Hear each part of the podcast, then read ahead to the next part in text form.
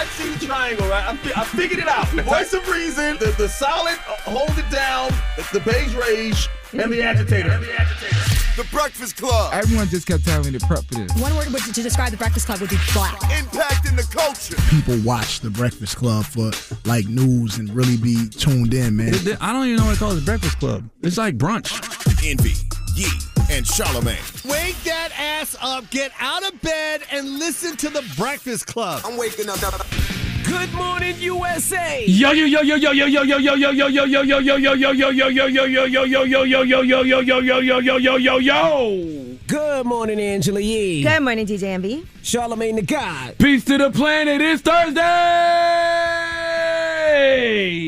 Yes, it's Thursday. One Good more day morning. until the weekend, and then uh, then our vacation starts. Yes, Yeah. it's a holiday weekend. Man, but Yes, it but is. It's a it's a holiday weekend, but you know, sorry guys, we got to take breaks, right?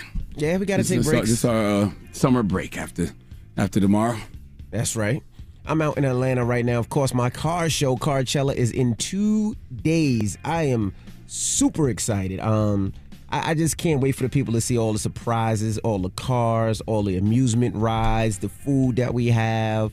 Uh, like I said, we have a NASCAR, black-owned NASCAR. Shout out to the New York racing team. Shout out to John. He has uh, his own NASCAR, and uh, that races they win. They're gonna be here. They're gonna have the pit crew. They're gonna show people how to change a tire, like how they do it that fast. They're gonna teach you because you don't know how. yeah, I, I actually You don't know how asked, to I'm like, change no tire, no race car tire, not Nope. your own tires, not Nope. your bike tires. Nope. you know what's crazy? I don't even know how to change my bike tire. I got a flat one time, and, and the fellas had to help me change the tire. I don't even know how to change the bike tires, but they will be here. I got a, the monster truck. If you're ever, you know, love it into monster truck, I actually have a monster truck going to be there. It's actually the monster truck that carried uh, DMX, so that's pretty dope. So, um, a lot of people excited about that, and we just got so many different things, man. So I can't wait for you guys to. To, to come on out. Shout to Snacks. Snacks is the Uber driver. You know, What's his sometimes you name? got a cool Snacks? Uber driver. Yeah, his name is Snacks. He sound cute. You call Shout him to snacks? Snacks, the Uber yeah, driver, and that's man. uh, before you even get to snacks. I just want to ask you. Back in the day with the car show, the main Yes, ma'am. thing was: Are there going to be cute guys there?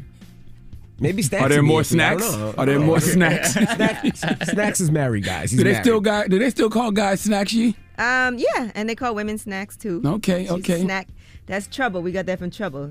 Let's snack. Well, that's, that's, snack. that's, that's, I'm glad you and your driver are bonding this morning. Yeah, we Envy, were you know bonding this saying? morning. He's That's been a big- married a long time. So is that his four name, or you gave him that name? No, he said, "Yo, shout me out. My name is Snacks," and I was like, "All right, Snacks." Okay. When I, You put, in when I got into the Uber, he had the Got Breakfast him. Club on already. I think it's amazing. I think if I was in Atlanta, I would have a guy calling me snacks too. Yo, Okay. shut up, man. Drop on the clues bomb to the ATL, damn it. All right. So you guys are are- thinking about a blended family? I tried to warn you, Snacks. I tried to warn you, man. I hate you guys, man. Y'all just start so early. All right, well, DL Snacks Hughley Casey. will be joining us. Shut up. DL Hughley will be joining us this morning. So we're DL kicking with Hughley. Yes. He- that- That's crazy though. What's that? That's my nickname too, though, Uncle Snacky. No one it's calls you not. that. Nobody calls you Snacks. What you mean? I didn't say snacks. I said Uncle Snacky. Nobody calls you Uncle Snack. I never heard I that I got a before in my cup life. right here. Look, somebody. Look. What, is, what did that say? What did that say? What does that say? What does the shot glass say? Uncle Snacky. Uncle you bought, Snacky. you bought that for yourself? He Somebody definitely bought it? bought that That's for so himself. weird. That's so No, I've man. never heard nobody say anything about snacks or Listen, snacking. man. It's probably because of your like hips that. and thighs. That's, hey man, with- a win is a win. That's win. where all the snacks go. A win is a win. Slim thick over there. All right. A win is a win. Okay, Uncle Snacky. I hate you, man. Let's get the show cracking. Front page news. What we talking about? Bill Cosby. All right. All right. Okay. All right. Well, let's get into it. Uh, it's the Breakfast Club. Good morning. Let's go. Morning, everybody. It's DJ Envy, Angela Yee, Charlamagne the Guy. We are the Breakfast Club. Let's get in some front page news. Now, light. Now, last night NBA. The Suns beat the Clippers 130 to 103. They advanced to uh, Chris Paul's first NBA Finals since Man. 1993. So, congratulations to them. Now, Yeah, the Clippers were my um my, my preseason pick to win it all, but you know, with, with no Kawhi Leonard, that wasn't gonna happen. But they had a great season. But I mean, salute to Chris Paul, dropping the clues bombs with Chris Paul. Now, what happened with um Patrick Beverley and Chris Paul? I seen him push him, and Chris Paul went on the floor. What happened? I have no what idea. I was sitting there watching the game, and I, why the hell did Patrick Beverley shove Chris Paul like that just now? Hey, I was confused. Shoved him right in the back, shoved him to the floor. But yeah, I think the Phoenix Suns going going going to win it all. Because to me, it's about who who has the healthiest superstars on the floor at this point. So I don't know who's going to come out of the Hawks Bucks series at this point because I heard Giannis may or may not play tonight. Heard he's doubtful. And shout to Chris Paul. He, you know, he did what you know. I think everybody should do. He he shouted the light skinned guy out on the team. He was like, "Shout to that light skinned brother on the team, man. If it wasn't for him, man, this, that, and the other." And I think that Oh, every Devin, team you that's should 'cause- have a. no, that's because Devin should Booker a is a, there's- Devin Booker is a phenomenal player. I think you should have a light skinned person on every team. You know, like like What? I, shout me out, Charlamagne. Go. His talent, Devin Booker's talent transcends his beigeness. Okay, dropping the clues bombs with Devin Booker. You can't take it. his beigeness away from him. I didn't take his beige- beigeness. I said his talent transcends his beigeness. I didn't take well- his. I can't- Of course, you can't take his beigeness away from him. There should be a beige person on every team. But go ahead. I mean, they got to be else good. you know what I'm oh saying? I don't want just them on there because they're beige. you got? Shout to Devin Booker, Drake, Al B. Sure, Christopher Williams, DJ Envy. Did I forget anybody? Yeah, those last three. You got to explain to this new generation who they are. explain to the people who Christopher Williams, I'll be showing DJ Envy. Are. We coming right? back. We coming back. Go ahead, Yee. What else you got? All right, now Bill Cosby is back home. And that's all because the judge, uh, the Pennsylvania High Court ruled it was unduly prejudicial to allow five women with stories similar to Andrea Constand to testify. And the second reason was the former DA had cut a deal with Cosby that if he testified in a civil deposition, he would not face a trial criminally. So he had made incriminating statements during that uh, first one where he actually talked about drugging women and giving them quaaludes. And so, how did this originally happen? Well, Andrea Constand, who was a former employee of Temple University, had testified that Bill Cosby gave her blue pills of unknown origin and that she drifted in and out of consciousness and that Bill Cosby then assaulted her sexually. So he was ultimately convicted of drugging and sexually assaulting Andrea Constand. And so what they're saying is during that trial, the fact that they allowed five women with stories similar to Andrea Constand's story to testify, that made it unduly prejudicial. They also said that when he did admit that uh, in, in a civil de- deposition, it wasn't supposed to be brought up during his criminal trial. So they did overturn that decision. Now, Bill Cosby's family spokesperson, Andrew Wyatt, said this. they vacated the conviction, meaning no trial. They overturned everything. He's going to be a free man, and and that says a lot about the charges and about all the things that these women said about him. We thank the Pennsylvania State Supreme Court for giving us justice. And this is the, the justice that America has been looking for because Bill Cosby has always said that this is bigger than him. This is about every black man in America. All right, now some of Bill Cosby's accusers are not too happy about this, of course. Here is Chelan Lasha speaking. It's been hard and to see him to get away like that and everything he done to myself. He ruined a perfect innocent girl. I'm sorry. But you know, God is on my side. It'll be all right. Here's Victoria Valentino, who is also another accuser. Here's what she said about Bill Cosby being released. I was just absolutely in shock. And for this to come out of left field is just, uh, it's a gut punch. You know, and, and for a legal glitch to come up after all of this is, is just, you know, what does that say about a woman's worth, a woman's value? Do our lives mean nothing? All of the lives that he damaged, not to mention how we respond to our children. Now, Bill Cosby is saying, I have never changed my stance nor my story. I've always maintained my innocence. Thank you to all my fans, supporters, and friends who stood by me through this ordeal. But the Montgomery County DA's office is saying that this does not exonerate him. It only means that he's being let go on a legal technicality. So the DA said the majority decision by the Pennsylvania Supreme Court orders the release of William H. Cosby from state prison. He was found guilty by a jury and now goes free on a procedural issue that is irrelevant to the facts of the crime. They locked him up illegally. That doesn't mean he's innocent, but they locked him up illegally. Does he have a lawsuit? Can he sue the state of Pennsylvania now? Um, that hasn't happened yet, Mm, so sure we don't know what he's planning to do. He, I don't know if he would want to right now and go through all this again, but he's, Mm-hmm. he um, did spend two years out of a ten-year sentence in jail, and he can't be retried. Right. Because they lock, they locked him up illegally, and there's a lot of brothers out there that get locked up illegally. Like they they weren't they could not lock him up, but they did it anyway, and he was locked up illegally. That doesn't make it. That doesn't mean he's he's innocent. But what they did to put him in jail was against the law, so that's why he was let go. All right, well, that is your front page news, and we'll have All more right. on this, of course, in rumors. Get it off your chest. 800 585 1051. If you need to vent, phone lines are wide open. Would love to hear from you. Call us up. It's the Breakfast Club. Good morning. The Breakfast Club.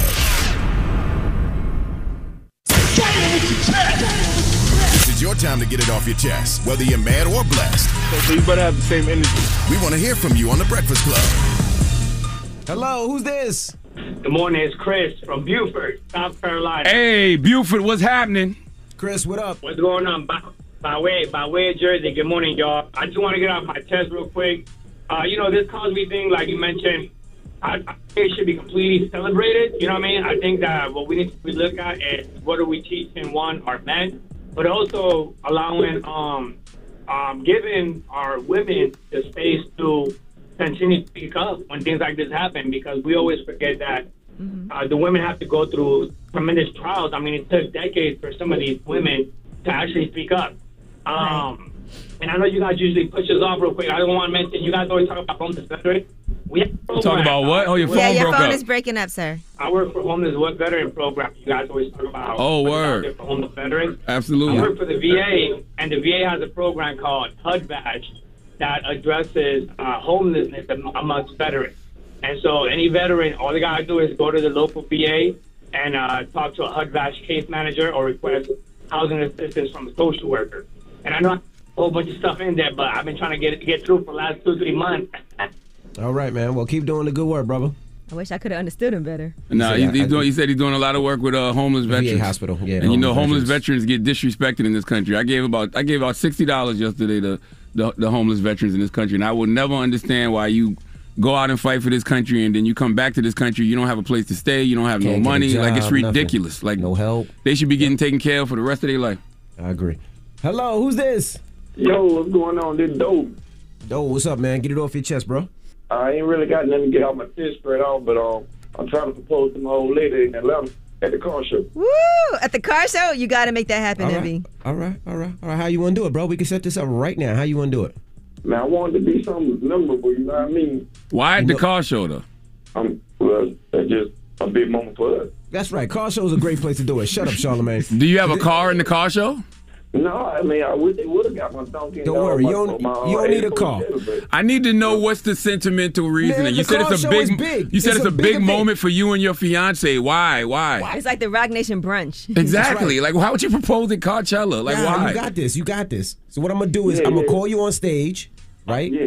And then uh, you walk on stage, and I'm gonna be like, yo, you know, congratulations, you won. And I'm gonna give you something that you want, and be like, you got something to say to the people, and then you call your wife up. You do it right there. What's and there not his wife yet, everybody. Envy? I mean, you should, you should, you should have, you should have said all of this off air.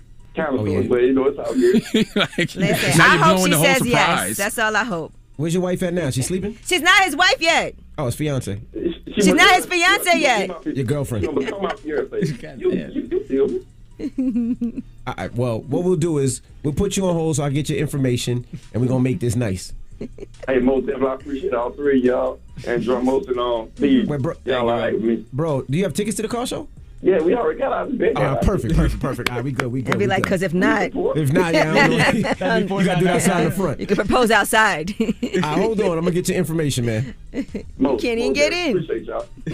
You know what? I'm touched that he would like to come to Coachella. To You're definitely to his touched. wife. I don't think it has nothing to do with you, sir. Snacks. That's all Okay, snacks. this is the biggest thing happening, I guess, in Atlanta on a Saturday.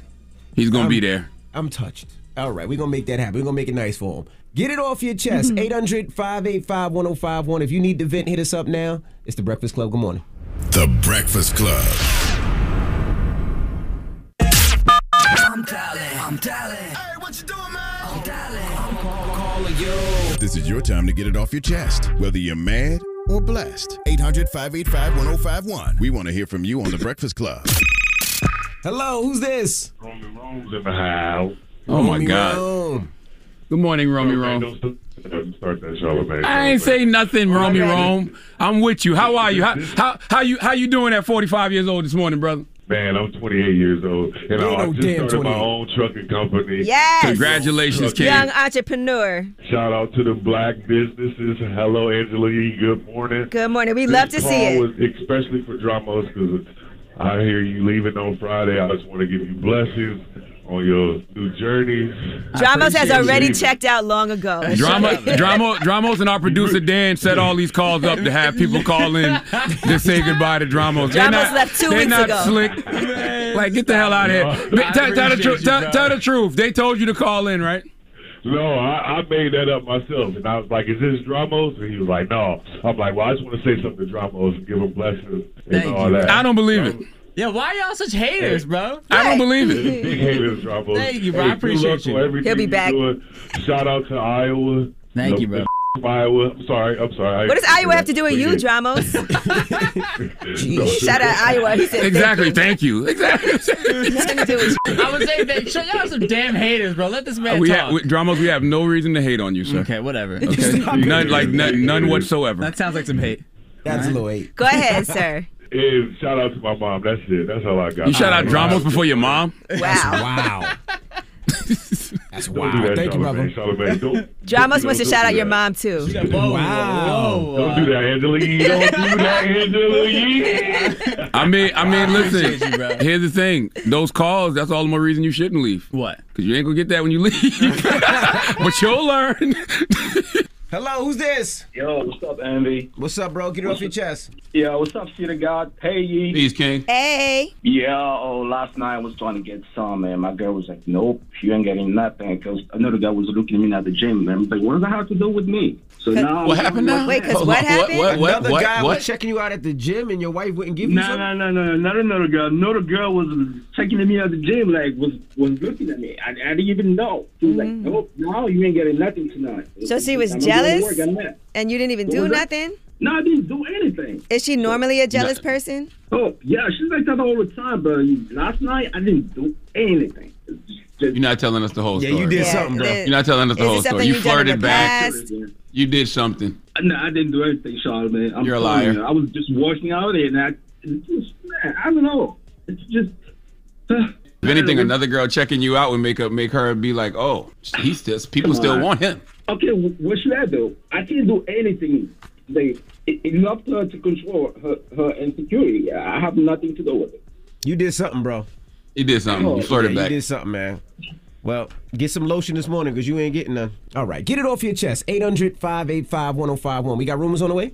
Yes, and find out what billionaire was hosting new pool parties and getting drunk. We'll talk about it next. It's The Breakfast Club. Good morning. The Breakfast Club. Yes, it's the world's most dangerous morning show, The Breakfast Club. Charlamagne the Hello. God. Uh, oh, yeah, you go. I'm here. Good morning, Oh, I didn't know you was everybody. here. Say something. I Open said your I was mouth. here. Y'all was arguing maybe Open behind the mouth. scenes. You and Dramos. Because Dramos Goodness is, gracious. is so entitled.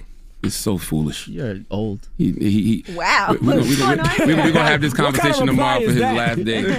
Dramos act like he's My not 30 plus years old. It don't matter, He'll bro. learn. You're just old. He'll learn. Okay, guys. All right, let's get to the rumors. Let's go. This is the Rumor Report with Angela Yee. On the Breakfast Club. So listen up.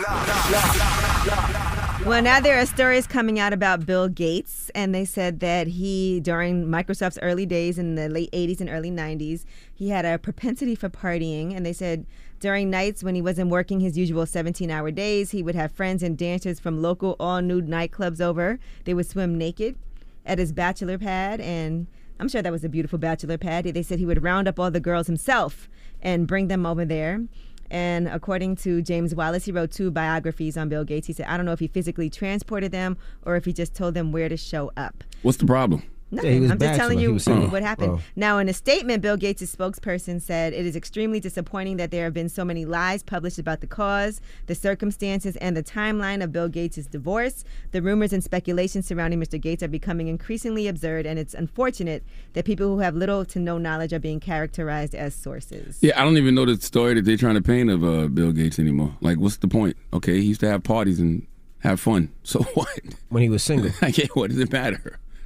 Right. So they're saying that he did try to keep his romantic options open while he was dating Melinda, and he actually struggled to commit to her.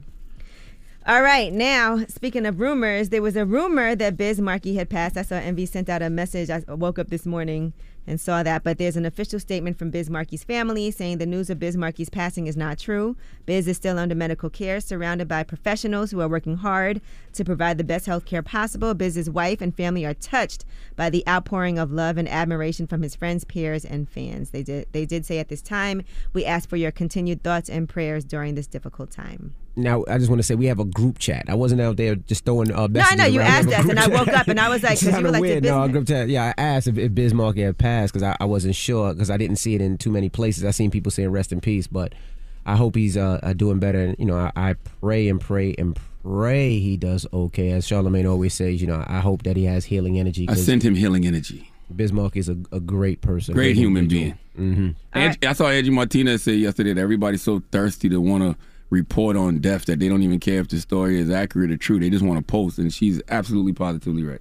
Right. No, absolutely. And I saw, I guess whoever does my Facebook page, somebody had posted it and then posted the uh, news that it wasn't true.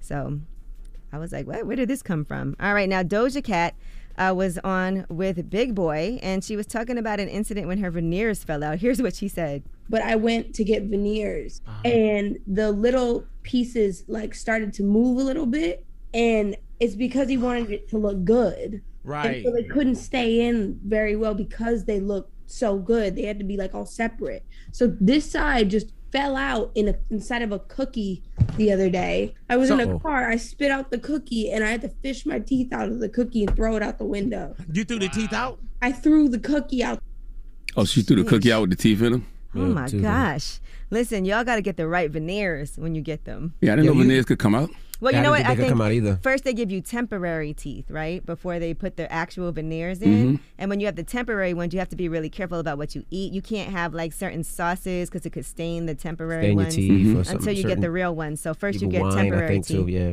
You remember when Charlamagne and this this wasn't a veneer. I think this was a cap. He ate some fish. Oh, and some then catfish.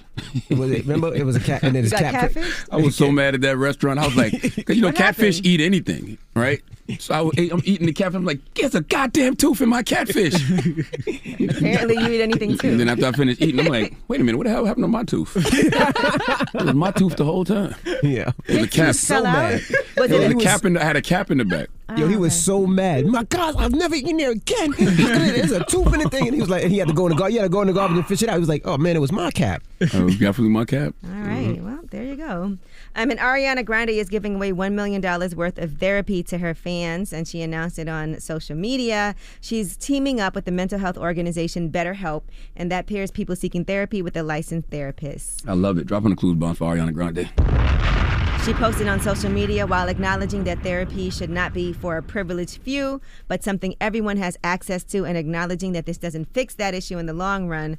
I really wanted to do this anyway in hopes of inspiring you to dip a toe in, to feel okay asking for help, and to hopefully rid your minds of any sort of self judgment in doing so. That's right. Today is actually the first day of uh, Minority Mental Health Month, Black Mental Health Month, BIPOC Mental Health Month, whatever. It's a lot of different titles, but yes, today is the first day of that. All right, well, that is your rumor report. All right, thank you, Miss Yee. Now we got front page news next. What are we talking about? Yes, and let's talk about a wedding where, and this is happening a lot more frequently, they're asking for their guests to have a certain type of criteria. We'll tell you what that is.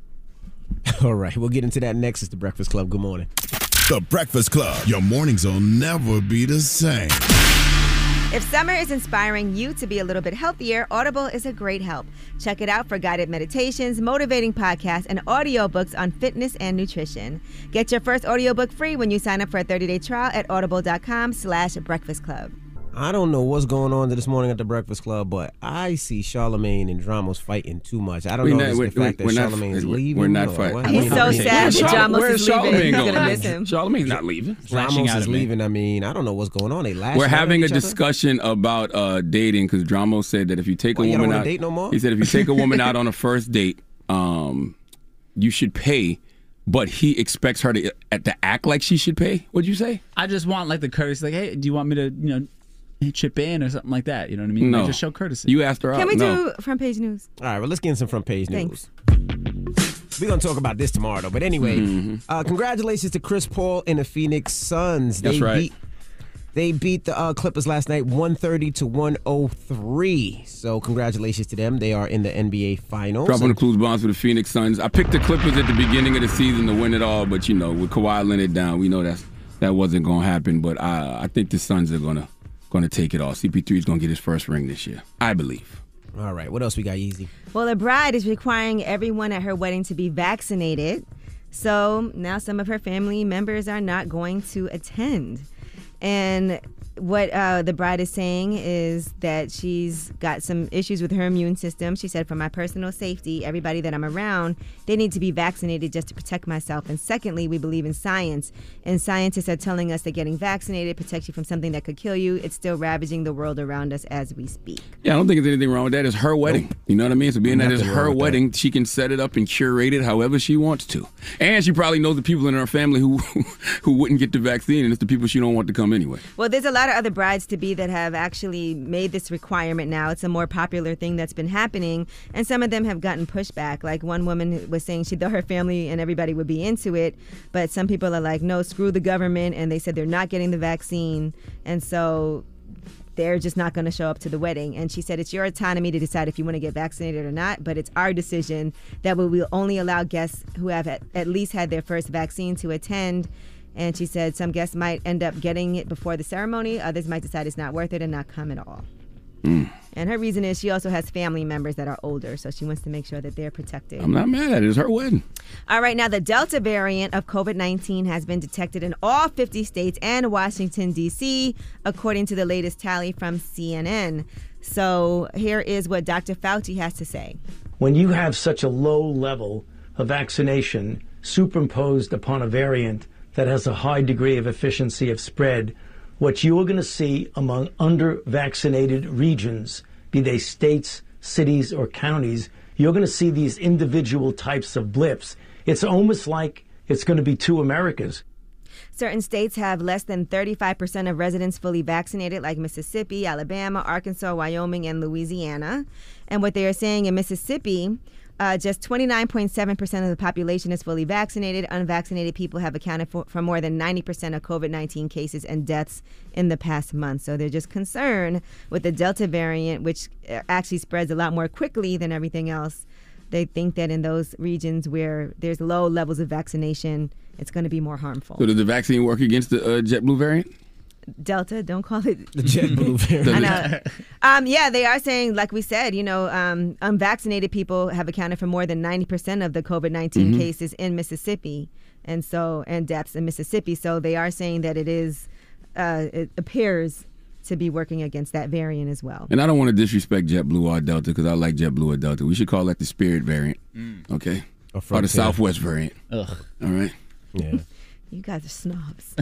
All right, well, that is your front page news. All right, thank you, Miss Yee. Now, when we come back, DL Hughley will be joining us. We're gonna kick it with DL. You know, He's got a comedian, new book out. host, author, and all that. He's got a new book called How to Survive America out right now. All right, so we're gonna kick it with DL when we come back. So don't move. It's the Breakfast Club. Good morning. The Breakfast Club.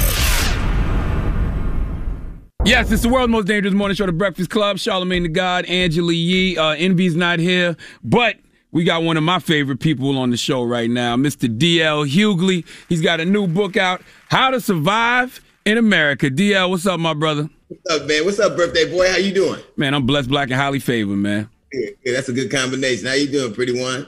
I'm good, DL. How are you? Good to see you always. I'm I'm all right. I'm all right. I'm doing a lot. I'm doing a lot better than last time this year. Last time this year, You had I was- COVID, right? yeah, yeah. You know, most people think it was Juneteenth, but it's the anniversary of me passing out on stage. So, uh, Oh, hold on. So hold on. It was was it the COVID or the passing out? Which one was it? well, it, I passed. Well, I had COVID, but I I, I was dehydrated. You know, because I think drinking and flying and exercising probably ain't a good combination. But um, so I I, I was uh and performing, so I, I just passed out on stage. Then they revealed to me I had COVID. But then I gave everybody. I like I'm talking about uh, Jasmine, the, the, the whole uh, my son, my uh, everybody that worked with me. So it was the gift that kept on giving. Well, look at the bright side. You you gave them the antibody too. Yeah, I did. You know what I mean? see, if a spider bite them, they'd be superheroes. That's See? right. it's a blessing. I just want to say that everybody survived that too, because that's not Absolutely. an easy thing. You know how how guilty you would feel like if you went back to work and then somebody didn't make it. and that's what's funny to me because because um it's, it's still people out there who I mean who don't believe the like outside was shut down, but people still don't believe it. And I think when you have seen what it has done to people, I don't know anybody that hasn't lost somebody from this disease. I don't know anybody that hasn't been affected by it in some way. But I guess you know um, I'm very blessed that no one that I know of uh, uh, in, in in my particular instance where I Right. gave it to them uh, died. I'm, I'm happy about that. Now, now, Dia, you about to have your own Hughley school with your own curriculum. You keep putting out all these damn books, man. It's your third book in like a year and a half. It seemed like. Well, you know what? I wasn't even gonna write the book, but then I got COVID, and I was hearing all these people talking about the disproportion, how the uh, you know COVID was disproportionately uh, affecting Black people, and I saw Jerome Adams come on TV and talk about how uh, it was our drinking and eating, basically intimated that it was our drinking, eating, and smoking, and and there's never been a time where something uh, bad happened to Black people that they didn't in some kind of way blame it on us. Mm. Like Right. what we eat, it's what we smoke, it's what we drink. Um, as I recall, COVID was ravaging the world, but I didn't hear any other government officials all over anywhere in the world give a particular uh, dispensation to a group of people. They didn't say, "Well, you know, Italians you getting it because of this, or Spanish you getting because of this." But there always has seemed to be this thing where America has to show us that it's our fault for existing. Like it's our fault for putting ourselves in these situations. So that was the uh, the impetus for the book. I'm glad. yeah, you- along those lines, you talk about George Floyd getting killed in the book, and you say how they try to blame it on him Well, and yeah. talk about, oh, he had all this in his system, and this is what happened. And so that's something that happens, you know, all the time here in the United States. And then we just saw the verdict for uh, Derek Chauvin, 22 and a half years. So what were your thoughts on that? Well, did you? I, I was watching it like everyone else, and I knew immediately when the judge said, "I'm not going to be swayed by emotion or or public opinion." Um, uh, and then he gave his verdict, and his verdict was tepid because I don't think America's ever seen a black person die that they didn't think was uh, inherently at fault for it. This man watched testimony, he watched witness testimony, he watched, he saw the facts, he watched that young man's uh, uh, uh, daughter testify, young daughter testify, but he he he was more inclined to be sympathetic to the mother of a murdered woman than he was uh, the daughter of a murdered son. And I, the way he just took the emotion out of it, uh, he could have just said, and, it- it- with that had that been something that society, uh, you know, was aboard by. Like if if it had been the reverse situation, he would have made a statement for society. He would have said, "This is a boring society. We can't have it." Um, you know, when something happens to black people, um, it's just ah, you know, it's bad, but it ain't that bad because they inherently believe that some kind of way uh, that it was our fault. And and the only way George Floyd wouldn't have gotten killed by Derek Chauvin is not to have met him that day. That was That's the right. only thing going to save him. That's right. And even even hearing Derek after the fact say, "Well, it's more things that's gonna come out that y'all don't know." What more can we know? Yeah, come on. You've seen it. Right. Like he, didn't, he didn't even say he couldn't even look, man. If I'm genuinely sorry, I, we've all had to apologize for things that we were genuinely sorry about. You look a person in his eyes and you you you, you connect with him in some way. He gave the most formulaic. Well, if more things that come out, yeah, you going to prison. That's but right. Not enough. Like, and then you're gonna catch a federal beef. So, um, I just think when it comes to us, um, there's just never. It's two things America generally doesn't feel sorry for. One's a great young black man, the other one's a great white shark. They just ah, Hey, I'm glad you said what you said about, you know, the way they view black people, because I'm not an anti-vaxxer, but that's how I feel about them trying to push the vaccine to the black community and then acting like we, we, we, we the problem for pushing back. As, if, as, as if this country hasn't shown us that the medical institution has been racist towards us since day one. Like we, like the distrust is for no reason. Right. The well, I had Dr. Fauci on my show, and I and I said exactly that.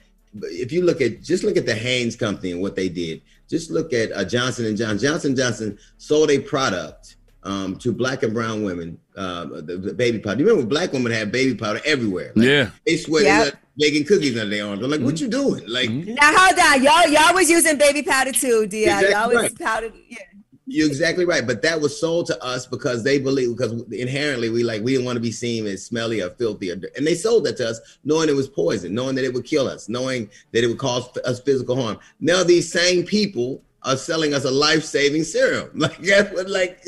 So I, I can understand uh, the hesitant because the last time black people were invited for medical treatment, the line started in Tuskegee. I get it, but uh, we have a choice either to accept that this isn't real and that God's going to take care of it, that it'll all go away, or to, to do something um, that that, that kind of insulates you against something. So to me, uh, the choice is a, it's a devil's bargain. But I, I think I'm I have seen what it's done. So I knew what my I, I took the Moderna vaccine because a young black woman developed it. She was in technical development.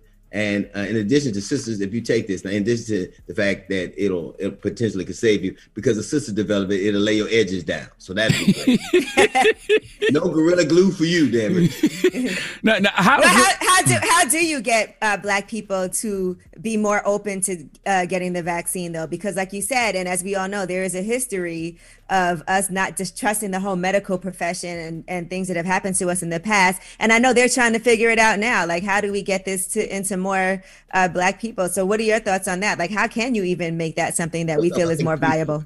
Stop. uh, Listen, people believe, believe what they hear on the internet more than they hear from a medical professional. You have a doctor. If you don't have a doctor, I mean, you can find access to a doctor. Uh, then then talk to somebody because you have to be an advocate in your own personal health, just like anything else. But um, and I think just got to stop listening. When I hear celebrities get on TV, I'm not taking because I don't trust what's in it. I'm like, when you just on uh, cocaine? You were just on cocaine, right? Like you know, you don't know what's in Remy Martin either. That don't you don't know what's in the Popeye chicken sandwich either. Like so, um, at a certain point, uh, the, the the government and corporate America, this nexus has been detrimental to us. But is this disease real? Is it killing us disproportionately or not? Is there something that we can do about it or not? And I think in the end, you have you have an obligation, not only for you but your family and your community, to make a sobering, intelligent, well, uh, well, uh, well educated choice. You have to decide based on information what's best for you. And I think if if people are right, then this vaccine is going to take all the people away. Uh, it's going to be all the scientists, all the doctors. So it's going to be just a bunch of Trump supporters and black conspiracy theorists on there. We wanna live Lord have that. mercy. Yeah, I- get, give me the vaccine and let me get the out of here. I'm going. I don't want to live in a world where No nobody don't way. believe a damn thing. No way. All right, we got more with DL Hughley when we come back, so don't move. It's the Breakfast Club. Good morning. Morning, everybody. It's DJ Envy, Angela Yee, Charlamagne the Guy. We are the Breakfast Club. We're still kicking it with DL Hughley. Yee. What's been your own personal experience with going to the doctor, right? Even being able to choose the right doctor. What is what has it been like for you personally, that journey? Well, I think everybody, like when I first, uh, I have a doctor now, Dr. Lavin, who's a great doctor. But when I initially started going um, uh, to the doctor's office I go to, it was a doctor named Dr. Brown, and he would never touch me or look at me. My stomach was killing me. I didn't know what was going on. This is 20, 25 years ago. Then I see this young kid walk by, and I go, Are you a doctor? And I told him what was going on. And that doctor started treating me. Now he treats my whole family. He has like, so he's, and he treats a lot of people. But he started asking me questions and t- like, how can I decide what's wrong with you if I don't have an intimate, intimate con- I have to see you, touch you. I have to see what's going on with you. I have to care. Um, um, so I think that if you look at how black people are treated, uh, you don't have to look for, for, further than Naomi Osaka when she said she wasn't, you know, mentally up to performing. They said that she was, she was, you know, weaponizing mental health. Um, they just don't believe us. If we're sick, they don't believe us. If we're, if we're hurt, they don't believe us one of the reasons we didn't get uh, hooked on opiates to the extent the rest of the country did because we don't have doctors though. You ain't in pain so i ain't giving you nothing to stop it. So so i think the, the idea that when we tell you we hurt there's something in your mechanism in your mind that can't believe that black people can like even medical doctors right now believe black black people are bigger and more impervious to pain. We're not super if a black uh, person had a superpower it'd be the it should be the ability to make white people believe them that that would be like Hey, there's a great book you should read, DL, called uh, My Grandma's Hands. Uh, uh, ra- racial, it's called My Grandma's Hands: Racialized Trauma and the Pathways to Mending Our Hearts and Bodies. Man, they talk about that at length about That's how true. about how white people just feel like we're just impervious to pain. text that to me. Like even the very J. Marion Sims, who had who had up until recently a statue in uh, you know in, in in the park, and it's the father of modern gynecology. He performed um, surgery without anesthesia on enslaved black women. Like That's right. almost almost everything that's associated with us, almost everything. Like even if you look at Juneteenth, more white people will be off on a day that commemorates the end of slavery, albeit two two and a half years later, will be off the. And I think to make it fair, if we're gonna have a Juneteenth, white people should have to work all day for free that day. They all for us. We're, when do I get a break? You'll find out. And it- it's just there are things that America will accept, and there are things that they won't. Like we've made incredible leaps. We will accept a man that is a man is really a woman trapped in in in, in, a, in a woman's body, or a woman's really a man trapped in a man's body. But we haven't grasped the concept that all black people aren't inherently inferior or inherently criminal. Like every time a black person gets shot, it's like, what about Chicago? I live in San Jose. What the hell that got to do with me? Like so. Right. I think that there, e- even when I watch you do an interview with Pete Buttigieg, and he was talking about how far America's come. Put Buddha judge, man. What did you call him just? Man, I'm, that's He said it. He said it how it looks. He said it how it looks. I, don't, I think he's a bright young kid, but I think like everybody else, he can't wrap his mind around the fact that America, either black people are infantile, uh, amoral people, or America has been incredibly racist and monstrous. Either Mhm. they can't. When, when you when you look at the fact, like they always look how far we've come. Yes, but every one of our freedoms is attached to white people's notion of it. Every one of our freedoms has a moratorium on it. And every like even the right to vote depends on which set of white men are in power at the time when it gets uh, when it comes up for reelection or when Mm. it comes a vote. When our freedoms are not in charge, we shouldn't have to negotiate hu- basic human freedoms. But we're as free as the white people in charge that day let us be. That's right. freedom we don't have to negotiate freedom. I don't have to have a panel see uh, tell and one of the things people say well it makes white people feel bad. This critical race theory. Yeah, yeah learning about racism is bad but change was a lot worse. That's right. That's right. like, I don't so i don't i don't understand. And there is this notion that you, you whatever has happened to you has to have been your fault or my fa- forefathers were just monsters like we have monsters on the on the twenty dollar bill. It's uh, the, the the fact that we got a rapist and a murder on our money that we have to work hard for is ironic to me. I, I, I hate the fact that they point to the creed of this country and say, yeah, th- this is what this country is all about. If this country was really about freedom, just freedom, liberty, and justice for all, we wouldn't have to fight for our rights. Wh- Who has to fight for the? ri- Even black people are the only force, of the, the only being, the only being in existence that has to other ask other beings for his right to exist. Mm. It- it's right to just live. No one's telling you we want to be in charge. We're saying we have the basic right that our lives matter is a, is a political statement that starts fights. That's right. Like I never thought I'd see America so scared of a disease they let us walk around with masks on. I just, I just it,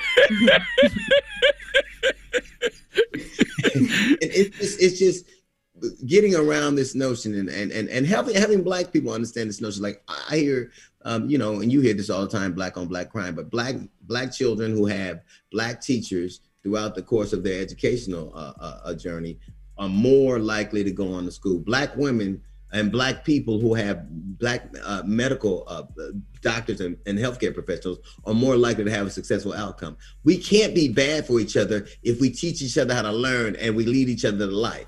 We can't be bad for each Mhm. if, if- just just having black people around you makes you safer and opens your mind up. How can we be bad to each other? And why do we sell the notion that we are? Man, yo, it's the illest mind f- DL. These th- th- these colonizers who who killed, raped, pillaged all around the world, most violent people you've ever seen, convinced the Right. world that we the violent ones, and, we convinced can- each other that we the violent ones.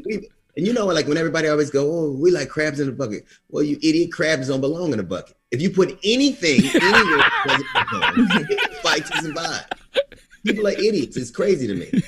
I was gonna say back to your black on black crime because yes, people always bring that up, and I can't stand when people do that when it has nothing to do with the uh, matter at hand. When you're talking about police brutality against black people, and they're like, "Well, black people need to stop killing each other," and you're right, and you say it in the book too. Black on black doctoring. Let's talk about that. Black on black entrepreneurship Right. and how we help we can help each other out so much, and that representation really does matter because how do you know what you can be or do, and how can somebody help you better than uh, somebody that looks like you, right? When, people we learn by seeing things. Like like some people and hearing things. We're audiodidactic to a large degree. Whatever we are right now is what we see. Like like people start playing bad black people start playing basketball because they saw black people doing it. We started look, look at what happened when black people watched the cosbys. How many people went to college? Look at what happened now when Barack Obama ran for president, and look how many people became involved in the political process. Um, um, um, and you there's a direct correlation between Cosby watching Cosby, not not all the stuff that happened after, and you didn't want to watch it. You didn't watch it. and America's acceptance of a black father or a black leader position. You there there so we we we do what we see. And if you took all of the resources out of anywhere, if the a rose and a, and a weed fight for the same resources as black people do in these like crime isn't isn't based on on race. It's based on poverty. Show me a safe poor place. But nobody everybody chicago is the whipping boy for all that's wrong in the black community. Nobody ever talks about west virginia That's right. thousands more peel, pills than, than than people. Nobody ever makes a connection. Nobody everybody talks about black on black crime as if we are all inherently the same. Nobody talks about white racism the same way. Nobody does that. That's right. so I just, I, I just, I think it's, Uh, it, it- we have to start having different conversations with people, and, and and the only way I can do it is either through a joke or a book.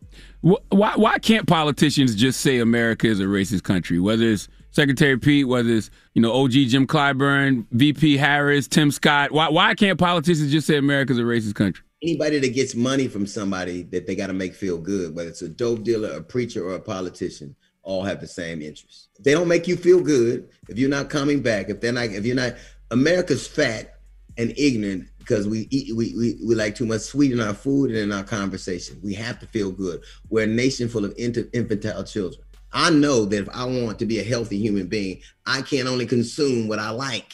I can't eat dessert all the time. That's right. But we only hear the things we want to hear, and whatever we don't want to hear, we won't. Like we we, we, we go in these echo chambers. Like we, we we live around people that are like us. We talk to people that are like us. You, you never see anybody from Fox News go anywhere else because they only play home games. Wow. Like how great a champion could you be if you only played in front of your home crowd? That's you can't win. The greatest teams are the teams that can win anywhere. But you're so afraid of having your notion challenged that you will only play for the team that, that you suit up for every day. All right, well, don't move. We got more with DL Hughley. When we come back, it's the Breakfast Club. Good morning. Morning, everybody. It's DJ Envy, Angela Yee, Charlamagne the Guy. We are the Breakfast Club. We're still kicking it with DL Hughley. Yee. DL, since we were talking about purpose, when did you realize what your purpose is? I, you know, I think it, it evolves. I think that before I just wanted to get out of where I was at. And then I wanted to make money. And then I wanted to laugh. And then I wanted to raise a family. And now I just want people to, you know, whether people dig what I say or don't, it's not my, it's not my gig. A laugh and a boo pretty much the same thing to me. But as long as I'm clear, and my, my gig right now is to be as clear as possible. And I think um, I think there is a peace and clarity that that gives me a, a, sa- a, a more satiated now than I've ever been because I know what I'm saying. I believe. I know that I feel it, and I know that it. I- I'm ready to accept what other people will assess that as. What, what- what's harder to write, DL? Books or, or stand up? Nothing. Stand up's easy. Mm-hmm. like like I'll see something and it'll be funny to me. Like like now like irony is funny to me. Like now I remember Caitlyn Jenner. She said that she didn't believe cisgender athletes should be able to compete against transgender athletes. People got mad. And I was like, I don't know why. She been all of them. Like literally, she's been all of them. Like without you, she's on the Wheaties box and the tampon box. How are you mad at somebody that jokes are easier to write because they're they're, they're just uh, I, I look at an ironic twist in something and it's just funny to me and so and then i don't have an expectation of what people will feel about that so i just i, I think that's easier it's harder to write a, a book because it, it's more collaboration and you have to involve more things than your innate ability to communicate You know, we saw we saw Katt Williams saying that Cedric stole one of his jokes and it turned into a thing and Cedric responded. Have you ever been accused of stealing a joke or had an experience? Yes, of course. Uh, The first time I ever started doing to- comedy here in Los Angeles, Tommy Davidson said, "Hey, that's that's my joke," and he was right. I was. Oh, you stole it from him? Yeah, I, I didn't know it was his, but yeah, of course. I started it was 30 years ago. You you do what you see, and then after a while, you become. And I, that's what's insulting. Stop pretending like you did you did something. That somebody did something to you you didn't do to something. Everybody steals in the beginning. I don't care who you are and how great you become. If you if I t- t- tell me a comic who said he's never stole a joke, and I'll call I'll, I'll show you a liar. That's ridiculous. And Mm. but but but and it's not the jokes that make things funny. Nobody ever broke because of a joke. Nobody. Nobody ever. bro- broke because of joke. They all break because of the personality. Katt is a brilliant comic. No matter what he says, it's gonna be pretty brilliant. Say it's a brilliant comic. And in the end, they're two different people Mhm. with two different perspectives. You would never go to a Katt Williams show and expect Cedric, and you would never go to a Cedric show to expect Katt. But I know this: I've never seen say, and I've known him uh, my whole like my whole career. Wife and my wife, you can tell when we got a residual check because they'll be gone and it'll be empty envelopes. But um, I've never seen somebody. I've never seen a dude who people who's more loved and respected him. He's so loved and respected. I can't stand him sometimes. I'm like, man, nobody ever about you. Like one time, Dick Gregory said something bad about me, and I could. I, I was so happy. It literally made my day. It made my day. If, if, if what Katt said was true, it would have made my day. If I believed it, it would have made my day. Because I'm like, finally, somebody said something bad about you. But I just, I think that they're just different people, and and you can have a different idea of it. But I don't, I don't. There, there, there's one event, thousands of perspectives, and I, I just, I've just never seen Ced be that kind of dude. You got to tell me, Now back DL, how do to you, back to yeah back to Tommy Davidson. Yeah, you got to expand on that. Uh, did you apologize? Like what happens when I you got still mad. joking? I got defensive and started wanting to fight because I was wrong and dumb. Yeah. But how do you steal from somebody but didn't know you stole from them? Because you hear it. You just hear a joke. Like I heard somebody telling a joke, uh, you know, just in, parlance. Now I didn't know it was Tommy Davidson because I would have known uh, who he was, but I was in the, he was in the audience. And that dude came up to me and uh, he said, Hey man, that's my joke. And I mean, who, what the, you know, all that kind of stuff. And he was right. And I apologize. That's when you. That's I when you didn't steal. apologize till years later, but he was right. Uh, that's when you steal a nigga chain from somebody who stole a chain from somebody else. And then they- like I don't know it's yours, then I'm American. I'm quintessentially American. now, now, What about getting a joke stolen from you though? Right, since you stole his joke, and have you confronted people like you know you stole my? Remember when we used to do Def Jam? People used to do that all the time. But it was it was ironic because I knew I had already done it. So now I'm just gonna pretend like I didn't know I did it. Steal from me all you want. You can't steal me. Hey, I tell Duval that all the time, and you in the same space, DL. It's almost impossible not to take from you because you on the radio, you got a podcast, you do stand up. Like they hear you so much. It's probably stuff you say that you don't even think about. You know what I mean? And and somebody might grab it and turn it into a whole bit. It- it- What what it's called? Uh, uh, uh, uh, we you can't. Everything's in the zeitgeist. But you know what I don't do? What I don't do is I'm always late performance because I never want to see who's on before me. I never go Mm. like because I don't want to have that thing in my head. I never. I walk on right before I'm on stage. Me and my dog get there. We go on stage and we do our job because. Well, now that I, plus I don't want anybody's uh, thought of a, of a of a situation uh, affect mine. Like I I didn't when I was watching uh like I I watched him like I was Prince Philip passed on 99 years old, which was very sad. And he survived world wars, he survived COVID, but he didn't get past that Oprah interview, did he?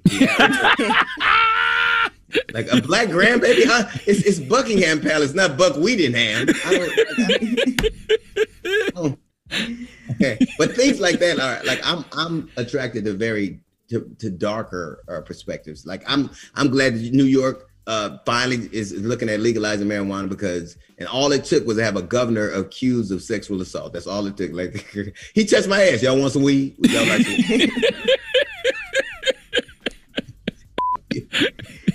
I just, I just like I like things that are that are that are more uh sensitive. I didn't I didn't feel bad for Meghan Markle. I didn't. I, I feel I think it's silly to pretend like you didn't know that the people who began the process of colonization Same. are, are gonna change things because of the black girl from Suits. Same. They're not.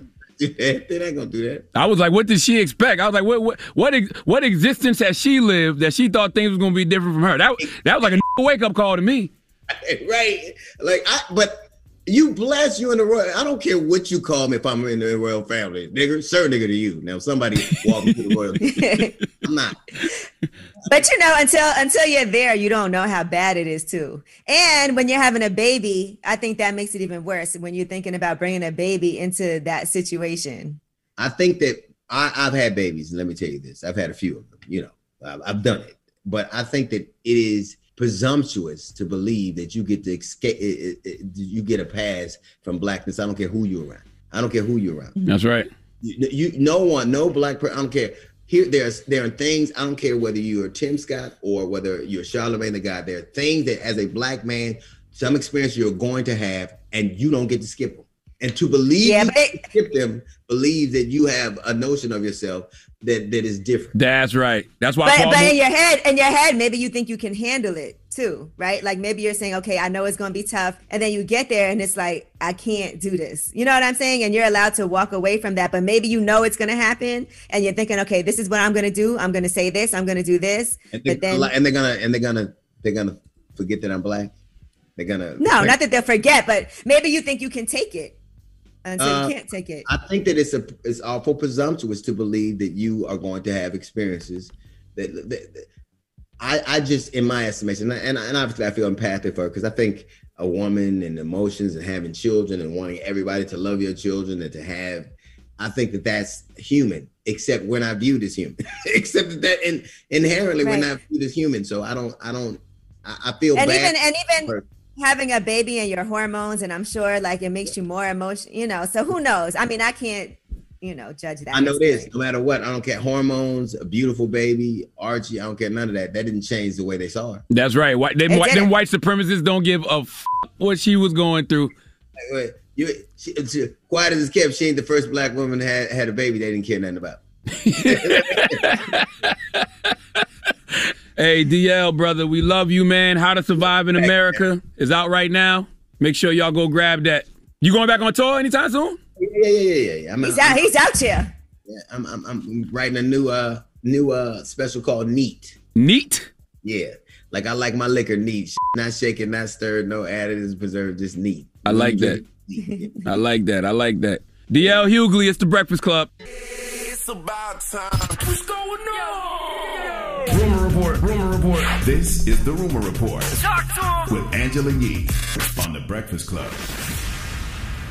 Well, you never know what people went through as they grew up as a child, what they're going on in their real what's going on in their real life. And Kevin Gates was on Hot Boxing with Mike Tyson and he said he was gonna be really open and honest and he shared a story that he's never spoken about publicly.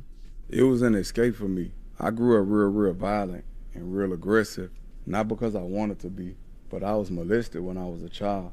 So I had this fear of being vulnerable. So I took all every kind of martial arts you could take, and I even boxed. I did everything, and I wanted to be the toughest person on earth. But writing and making music was always an escape for me. Like I never had the like the to come out and say that. I respect it. You mm-hmm. can't you can't hear what mm-hmm. you don't reveal. You got to deal with your trauma. Your trauma will deal with you. So it's good that he's having that conversation. And Mike Tyson did say he identified with those experiences as well. Mhm. You know, because he revealed this too about seven years ago on Opie Radio. He said he was a victim of molestation, an older man who bullied him and snatched him off the street when he was a little kid, and he said he never seen him again. So those are open and honest experiences. Mm-hmm. All right, now Bill Cosby is back home and he has broken his silence after his conviction was thrown out. It was overturned and he is now free. Now, according to the Pennsylvania Supreme Court, they ruled there's two reasons why the conviction could not stand. The judge allowed prosecutors to call five other accusers during the trial, and Bill Cosby should never have been criminally prosecuted based on an agreement that he made with the former DA. So, with the former DA Bruce Castor, he had cut a deal that if he testified in a civil deposition, he would not face a criminal trial. During that deposition, Cosby made some incriminating statements about drugging women, and it was presented at trial. So, the Supreme Court did rule that that deal was broken by prosecutors. So, just so people know, it's not that they're saying that he's innocent. It's just that this was a technicality and he should not have been facing this trial at all. He cannot be retried. Now, here is the spokesperson for Bill Cosby's family, Andrew Wyatt, speaking. they vacated the conviction, meaning no trial. They overturned everything. He's going to be a free man, and and that says a lot about the charges and about all the things that these women said about him. We thank the Pennsylvania State Supreme Court for giving us justice. And this is the, the justice that America has been looking for because Bill Cosby has always said that this is bigger than him. This is about every black man in America. All right, Bill Cosby also released a statement. He said, I've never changed my stance nor my story. I've always maintained my innocence. Thank you to all my fans, supporters, and friends who stood by me through this ordeal. Special thanks to the Pennsylvania Supreme Court for upholding the rule of law. Now, Andrea Constand, of course, is not happy. She's the woman that was actually uh, testified in court saying that he gave her, her three blue pills and then sexually assaulted her.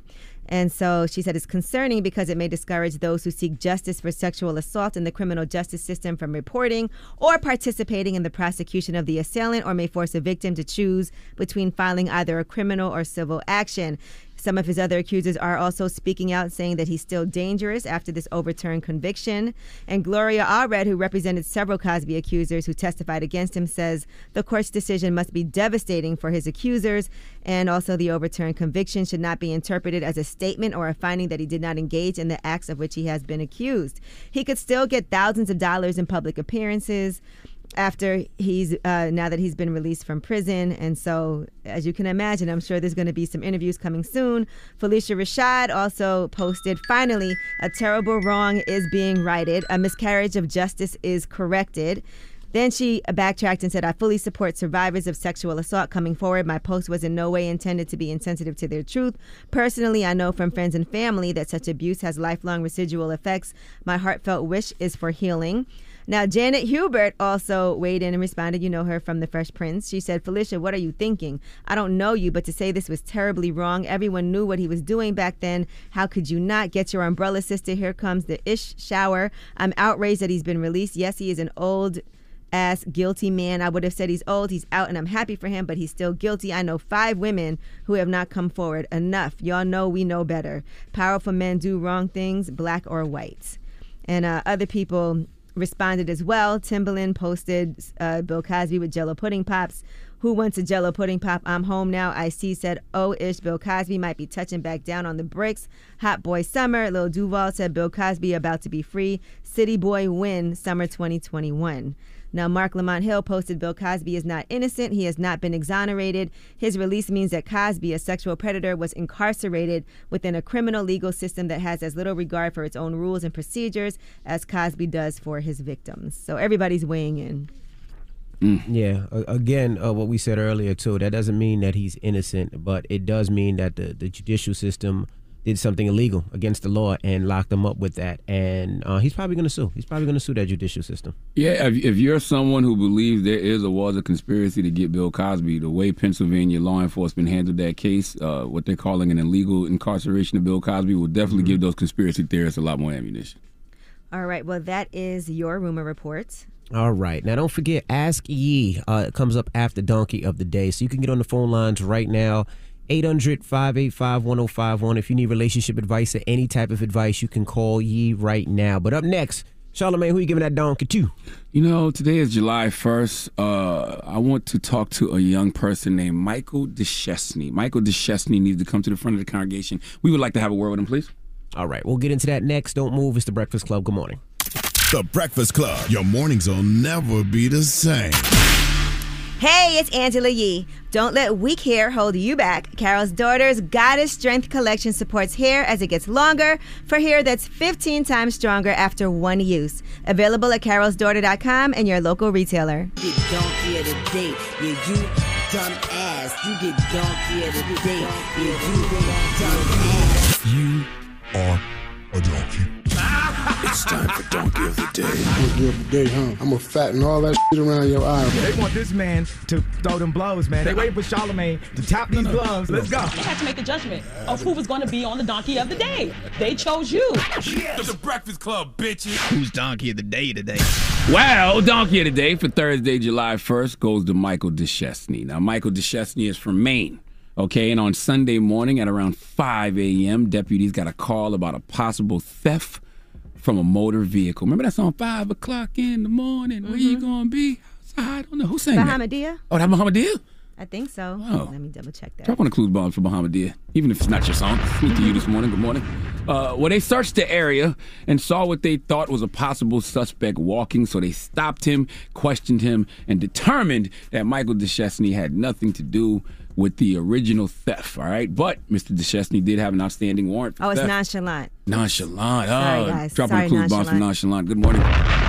Nonchalant. Okay. But uh, Mr. DeChesney did have an outstanding warrant for theft. So he got arrested for that warrant. Well, Michael let them know he had enough money for bail, so the bail commissioner was contacted immediately. I don't know why I'm even telling y'all this story. Let's go to the Charlotte Observer for the report, please. Michael D. Skesden was initially stopped Sunday morning after being mistaken for a suspect in another investigation. However, he's now facing charges including theft and forgery. Around 5 a.m., deputies got a call about a possible theft from a motor vehicle. While searching the area, Deputy Dwayne Fay located a possible suspect walking and stopped to question him. Investigation determined that Michael D. Skesden had nothing to do with the original theft call and was walking home after having an argument with a female friend. But, D. Skesden had an outstanding warrant for theft. D. Skesden was arrested on the theft warrant and granted an immediate meeting with the bail commissioner. After saying he had enough money for bail, his money turned out to be two counterfeit $100 bills. D. Skesden was denied bail and returned to jail with the additional hmm. charge of forgery. It's a fake. It was a fake. Now, I would never claim to be the highest grade of weed in the dispensary, nor am I the strongest avenger. But what I do know that if I get arrested, right, I get arrested for one charge, and I have to pay a bail. I don't think it would behoove me to pay said bail with counterfeit money. Okay, y'all have to stop making the N word a black thing. Niggas gonna nig regardless of race. Okay, and that's what this situation was. I'm telling you, we live in an era where people are curating their own reality. Okay, Michael really made himself believe that the counterfeit $100 bills he had in his pocket was real. Same way y'all wake up every day and play make believe about your lives on social media. See, the worst person you can lie to is yourself. My daddy would always tell me that when you lie, you're not lying to me, you're lying to yourself. And Michael DeChesney clearly was lying to himself. Now, he came back later, okay, according to the New York Post, and posted bail with what is being described as authentic U.S. currency. But it was too late. Uh, he already got slapped with the forgery charge. Okay, the moral of the story is some people are real, some people are good, some people are fake, and some people are real good at being fake. That really had nothing to do with anything. It was just a shot at the color of Envy's beard because that color too is as fake as the hundred dollar bills Michael was using to pay his bail. It's a fake. Please let Remy Ma give Michael DeSeshney the biggest ER. Hee haw, hee haw. You stupid motherfucker. Are you dumb? All right. Well, thank you for that donkey of the day. Mm-hmm. Up next, Ask Yee. 800 585 1051 if you need relationship advice. Any type of advice. Maybe you work with a hater that talks bad about you and lies about your beard. And Who, you whoa, can't whoa, tell them whoa, whoa, whoa, whoa, no, that whoa, not fake. whoa, let the record show. I'm not on Zoom, but I did see a glimpse of you on Instagram because Nick is recording video. Hmm. Boy, you got that black mate beard shining for the Matt. Coachella. What is it? It's Matt. It's Matt. But Between the two You of sure y'all. it's not an E at the end? it is an E. It's silent. Well, you said you got Matt on your face. I don't know who Matt is, okay? Oh, but Oh, boy, it's that that That's color. what it is. You're jealous. I don't think we had some good audio of Charlamagne from the other day. We need to make sure that's in the system too. What what I say? We'll play it next when we come back. When did I say Right it? Before Angela, I don't like off the cuff. Ask I said it in Ask Yee. we're gonna get it for you. Stay tuned for that. All right. It's the Breakfast Club. Good morning. The Breakfast Club. Come on. Need relationship advice? Need personal advice? Just need real advice. Call up now for Ask Ye. Keep it real. Morning, everybody. It's DJ Envy, Angela Yee, Charlamagne the Guy. We are the Breakfast Club. It's time for Ask Yee. Hello, who's this? What up, though? What, What up, Doe? though, Jay? What's your question for Yee? I got a girl for three years. Back in February, I had a little incident. A Girl slid in my DMs. Mm. I entertained the conversation. It wasn't nothing physical. Still doesn't excuse. Because of that, lost her trust. You know, I finally kind of got out the doghouse probably like last month. Mm-hmm. She agreed to kind of, you know, fix on the trust and stuff. But I'm seeing some of the lasting effects of that one situation still show up in some small conversations we have because we're basically trying to rebuild the trust. Mm-hmm. But I'm thinking because of what I did, she kind of like lost hope on like the overall marriage and her view of because before this she thought she had the picture perfect look, you know, and I'm kind of in the middle rut of I plan on marrying her, you know what I'm saying? And I really apologize, made up for all this stuff. This is my end all be all. And She kind of like, well, you know, she's comfortable, she does love me, but it's this trust and these other small things where now she kind of like lost that belief, kind of like a kid losing mm-hmm. a belief like they parents being a superhero or something. Right. Okay. So I don't really know how to fix this. I, I I want marriage at the end of it, but I don't know if this is an uphill battle for me to just get through. Well, it's definitely an or- uphill battle. And let me say this number one, you should be thankful that she's even giving you another chance, right? Because she could have easily said it's over and really cut you off. So you have to respect her process and her time. This just happened in February. Mm-hmm. So the fact that it took some time for you to get her trust, even enough for her to even speak to you again and get you out of the doghouse, of course it's going to still come up in conversations, right? You know, you know you were wrong. You you said it wasn't physical, so that's you know a positive thing. But of course, it makes her have doubts. It makes her doubt what the the relationship was real. It's real things that you go through as a woman when you find out your man, and I'm sure as a man too, uh, that somebody has cheated on you. Now all you can do is show her.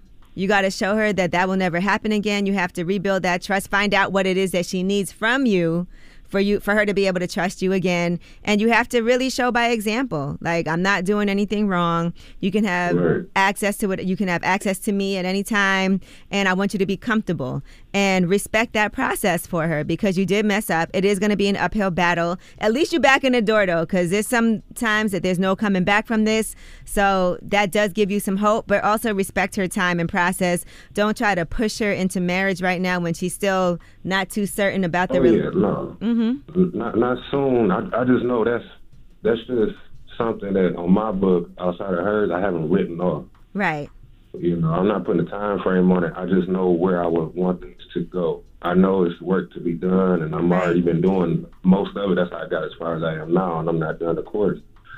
Yeah. Go hard, man. Just like if I'm you trying to win that. under the rug, that might bite me in the butt later. Like, Yeah, don't sweep anything under the rug. You got to be open and honest. Any questions that she has, answer them. Don't get bit in the butt she- either. Yeah, even if she, even if she brings it up a million times, you know, you gotta comfort her a million times about it. Let her know it had nothing to do with anything wrong with her. It was you just being stupid, and make sure that you know if she, make sure you're not ever gonna do this again. Don't waste her time. of course. All right, but Well, I feel hopeful for you. I appreciate the advice, Miss G. If there's Good morning anything, to Charlotte and DJ too. if there's anything we can do, let us know. Peace, King. I appreciate it. All right. Ask Yee, 800 585 1051. If you need relationship advice or any type of advice, call Yee now. It's the Breakfast Club. Good morning.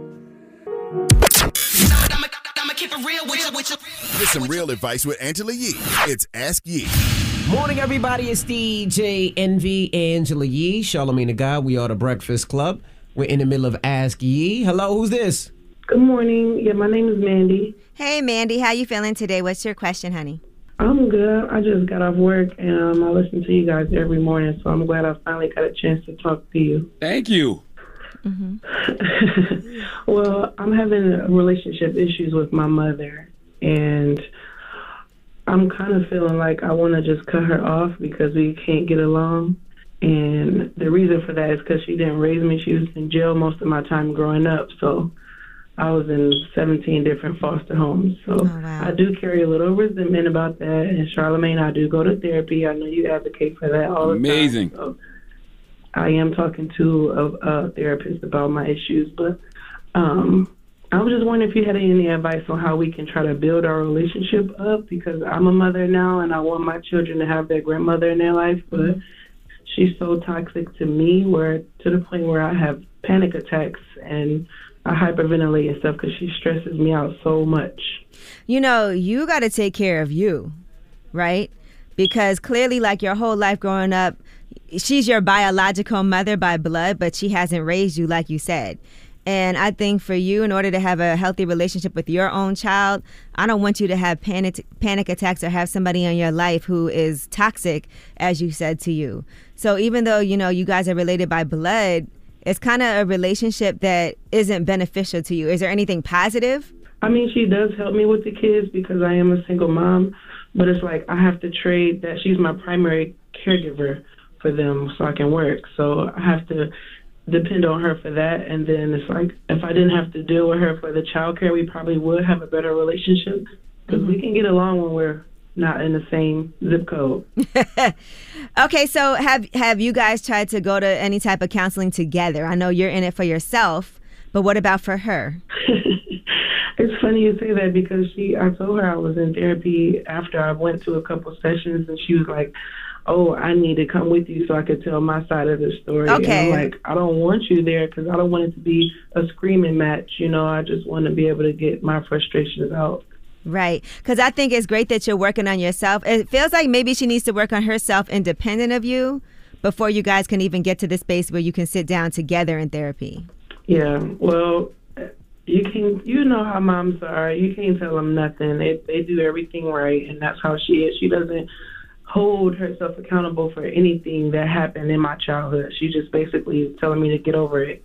Hmm And then you have to also think about your reactions, right? Because sometimes you can't change a person, but what you can change is how you react to them. So, what about that for you? I mean, I'll just block her from being able to call me. But then the kids are like, "Oh, we miss Granny. We want to go to Granny's house." Right. Is there a way that they can see her without you having to be around that much? Yeah, we probably could work something out if she if she wants to, but we haven't had that conversation yet. I think it's more of a um she is really enjoying her freedom, you know. So I always worry because I pay her for childcare. Oh. And yeah, I, she she nickel and dimes me on everything. Wow. She- So she's not just doing it because she's their grandmother, she's also getting paid for it. Yes. so I worry that when she when they do go over there, she's gonna be taxing me just to spend time with them. Yeah, that's a tough one. But I will say you should let her know. Be like, look, if you want to be involved in my children's life, I need you to work on getting some help for yourself. And this is for us to work on our relationship together also. If she really cares about wanting to be in your life, you know, and can acknowledge, like, because obviously you do hold resentment. She hasn't been there for you. You've been in and out of 17 foster homes. And so all of this is not anything that you're to blame for you know and she and clearly she's got her own issues right that she's done the thing that she's done we don't know what experiences she had while she was locked up that's something that could help improve her life but i will say that sometimes if somebody is that toxic in your life they shouldn't really be in your life like that and you have to put yourself first Yeah, you're right. Thank you so much. I was really struggling with that. I, I don't want to just cut her out completely, but it's for me, it would be a lot better for my mental health. Yeah, it might just be limited. That's all. It might have to just be extremely limited until she's able to show you that she could step up to help herself. And that's not just for you, that's for her, you know?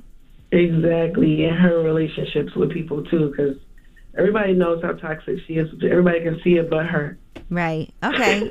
well, that's what I recommend. Like, unless she can step up and work on herself, just keep those interactions limited. Your peace of mind is number one. You're right. I'm gonna have to let her know that. I, think I might just write her a letter because it's hard for us to have conversations without turning into an argument or a blame game, you know. So mm-hmm. I'll try and put that in a letter to her. Maybe I can reach her better that way. And I'm happy that you working on you, girl. That's so important. Yeah, I have to to be a better mom, you know. yeah. Prioritize you and your children. That's it. That's the family. All right. Thank you. Thank You're you welcome. guys.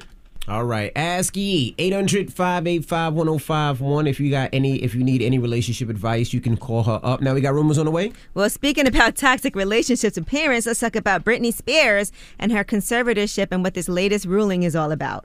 All right, we'll get into that next. It's the Breakfast Club. Good morning. The Breakfast Club.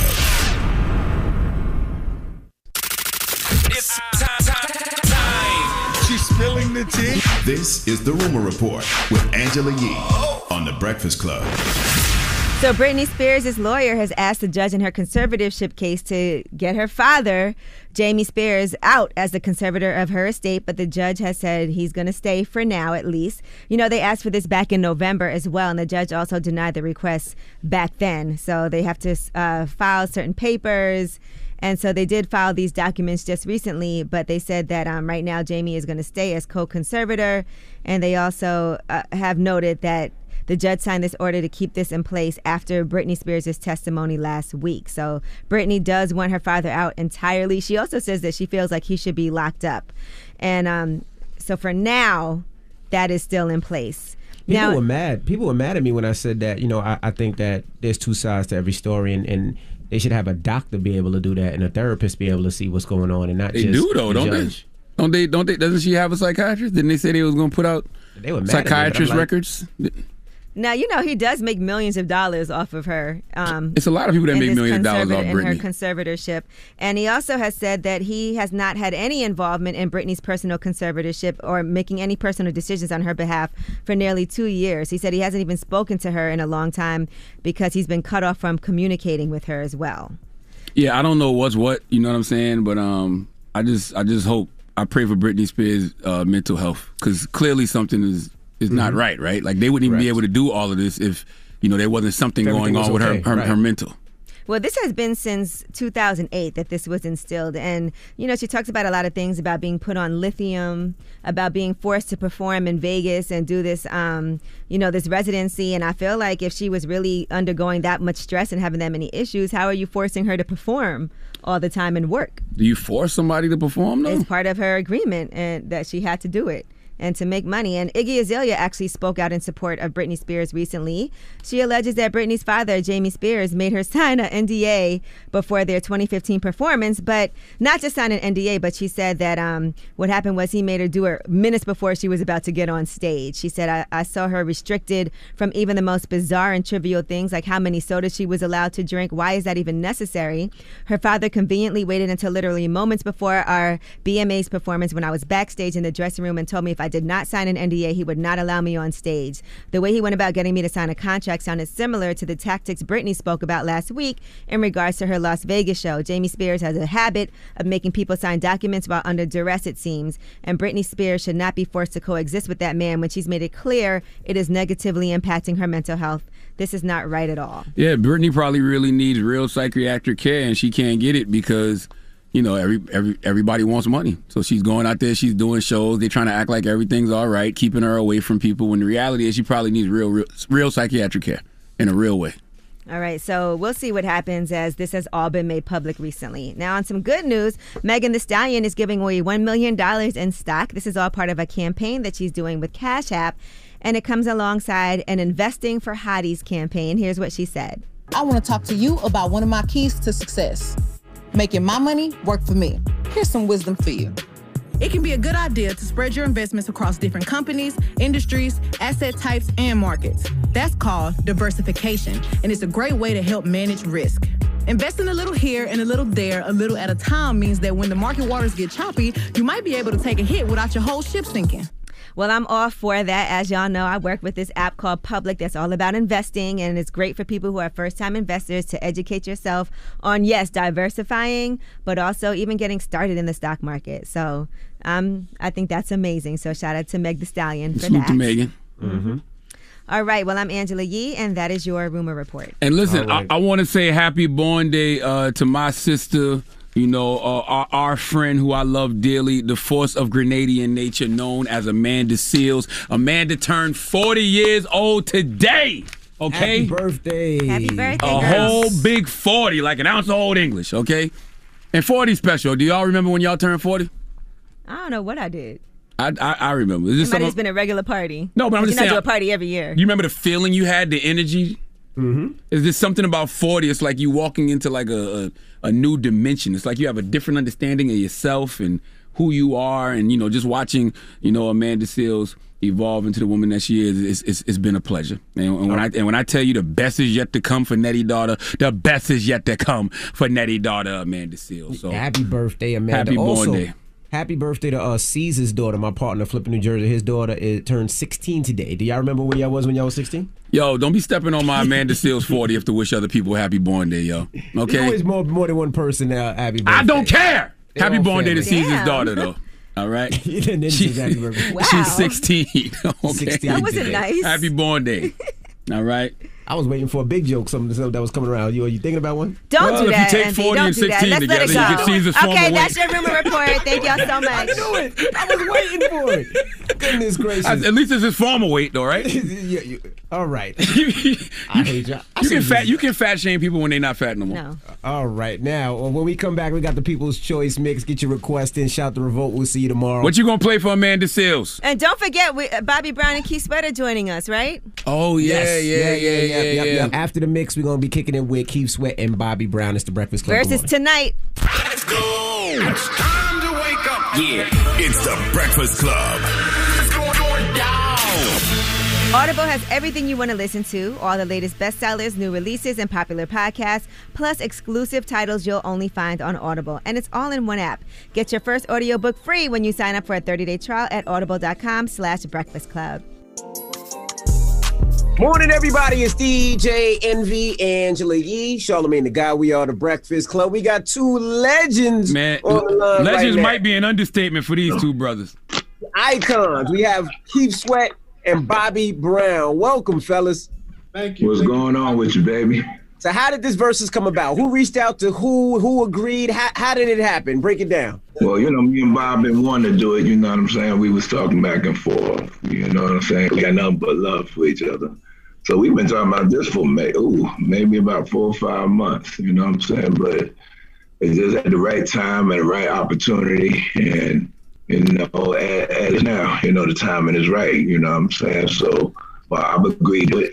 I agreed to do it. You know what I'm saying? And we spoke about it, and here we, here we are. I got to ask you guys this because we had a debate on the Breakfast Club about this already, about what songs you are going to play. What can you play? Can you play songs that you wrote for other people? Uh, Bobby, can you play some of those old New Edition songs from back in the day? Like, what are the rules? Because you guys have so many songs you could play just as solo songs, but will you dig into those? We're gonna um, celebrate and dig into all the crates, just to you know make it even and fair. Um, we're gonna celebrate each other. You know, um, I love Keith Sweat. I love his music, and um, he's my brother, just like he was saying earlier. Um, so we're just looking forward to celebrating each other. Are y'all going to be in the room together? Yes, we will be. in- Yeah, yeah. And Bobby, are you gonna dance? Are you gonna pull out a couple of dance moves on him one good time? I don't know. I don't know. We don't. We we don't. You know. we don't know what's gonna. We don't know what's gonna happen yet. We're Okay. We just have to watch and and, and, and see what's gonna happen. I think Bob. I think Bob got something planned for me. I don't know the way he talk about. We gonna watch what's gonna happen. hey, Bob, you ain't, you ain't even sneaky. Yo, yo, you ain't you ain't even smiling. You know when Bob say that, he's saying that with a straight face. Now I'm kind of like, hold up, hold up, let's play fair, boy. Hey, Keith, you got to take the auto tune off your laptop, bro. You don't you you sound like these new with the auto.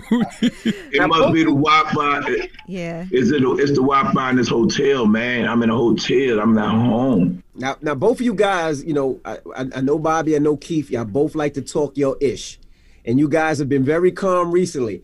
But I know it has to get to a point where Bobby gets into Bobby Brown and Keith gets into OG Keith Sweat, and y'all start going back into talking your ish. That's that's what I'm waiting for. When does that happen? When does Bobby Brown say, "All right, enough of this nice stuff" and get on his ish? And then when does Keith Sweat get into that OG I heard. I heard you talking your ish yesterday. See, there go. I heard you talking your ish yesterday when he was asking what's up, and you pick you. I heard you. You heard him, right? You heard him, Keith, right? I Tell me he got Bobby. I said I got Bobby Yeah. doing this. That's what Oh, I no, said. where you from? Where, where you from? I'm from New York. Oh, oh, okay. Now, I don't know. I, I, I, they they asked me. I said I can't pick, man. This is a tough one. That's Like, what you was. What you did. You said the right thing. I, I, I was just being you honest. said the right I can't, thing. I can't said pick. the right thing. I, you said the right thing. The one on the left said on my computer on the left said something else. I'm just, I'm just looking at him. I said, "Where he from? He must be from." I said, "He must be from Kentucky. He must be from Kentucky." Oh, damn. what about surprise guests? Are y'all y'all got some surprise guests lined up for us too?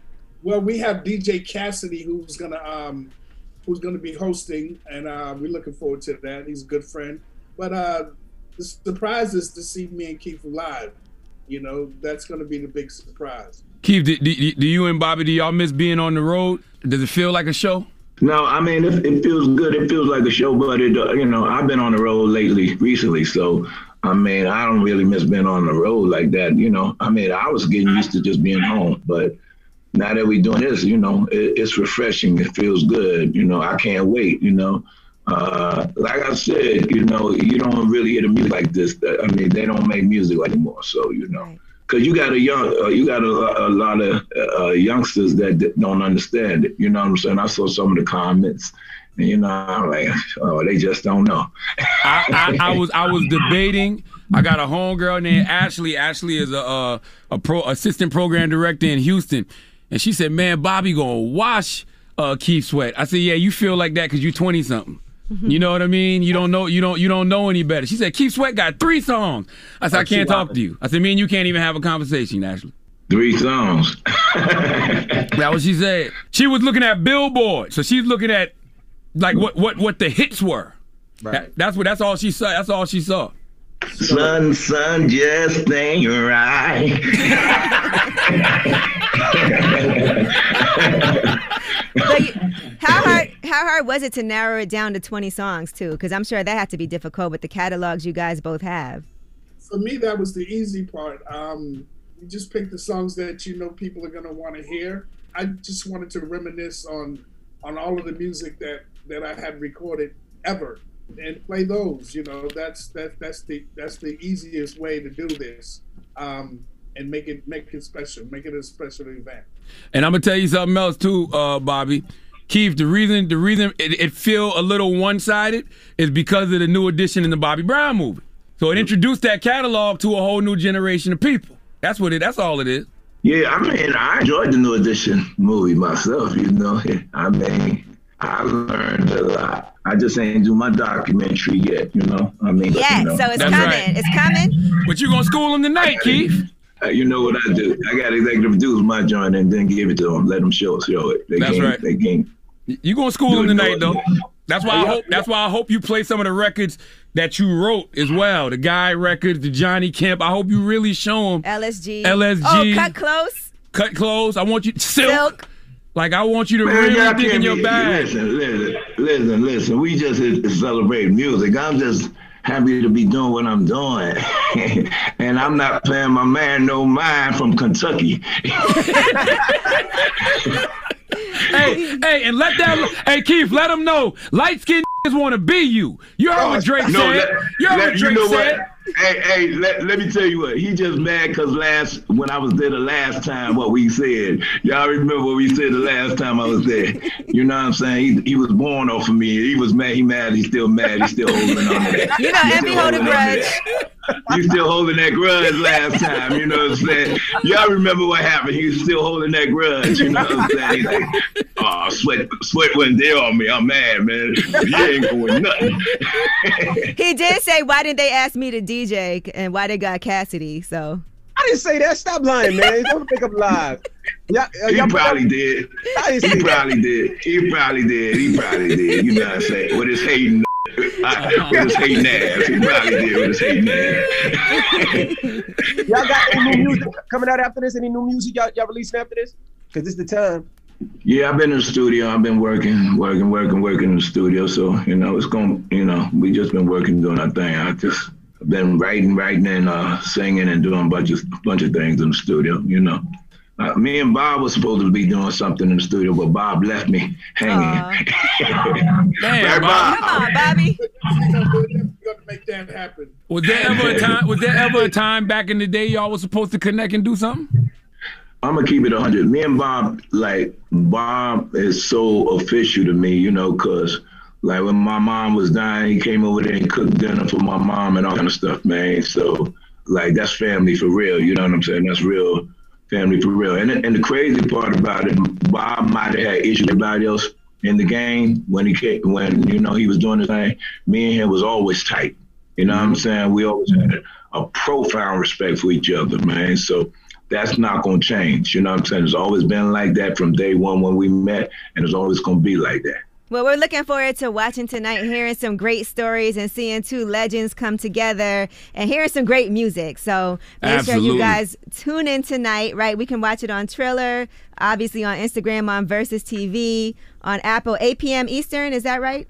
Yeah, 8 p.m. Eastern. That's right. That's Go right. Check it This- out tonight. this- this- Bobby Brown, Keith Sweat. Shout out to Essence too, because you know it's Essence Festival time. So I want to make sure we shout them out. I think this is really dope to do it during this time. Hey, this this that OG sweaty forehead cognac music. I'm gonna be like this the whole night, dabbing my forehead, drinking my yak the whole night. Get it ready then. That's right. Yeah, we, it's gonna be epic. Thank you, thank you, appreciate that. Peace, pe- peace, legends. All right, peace out, y'all. Peace. Don't forget also my car show, two days away, man. Eh, I'm so excited. I'm out in Atlanta right now. Coachella, Atlanta. Make sure you get your tickets. You got a positive note, Charlamagne? I do, man. My positive note is simple. Um, for everybody out there seeking any type of validation, just know God's approval is enough. Breakfast Club, bitches. Y'all finished or y'all done?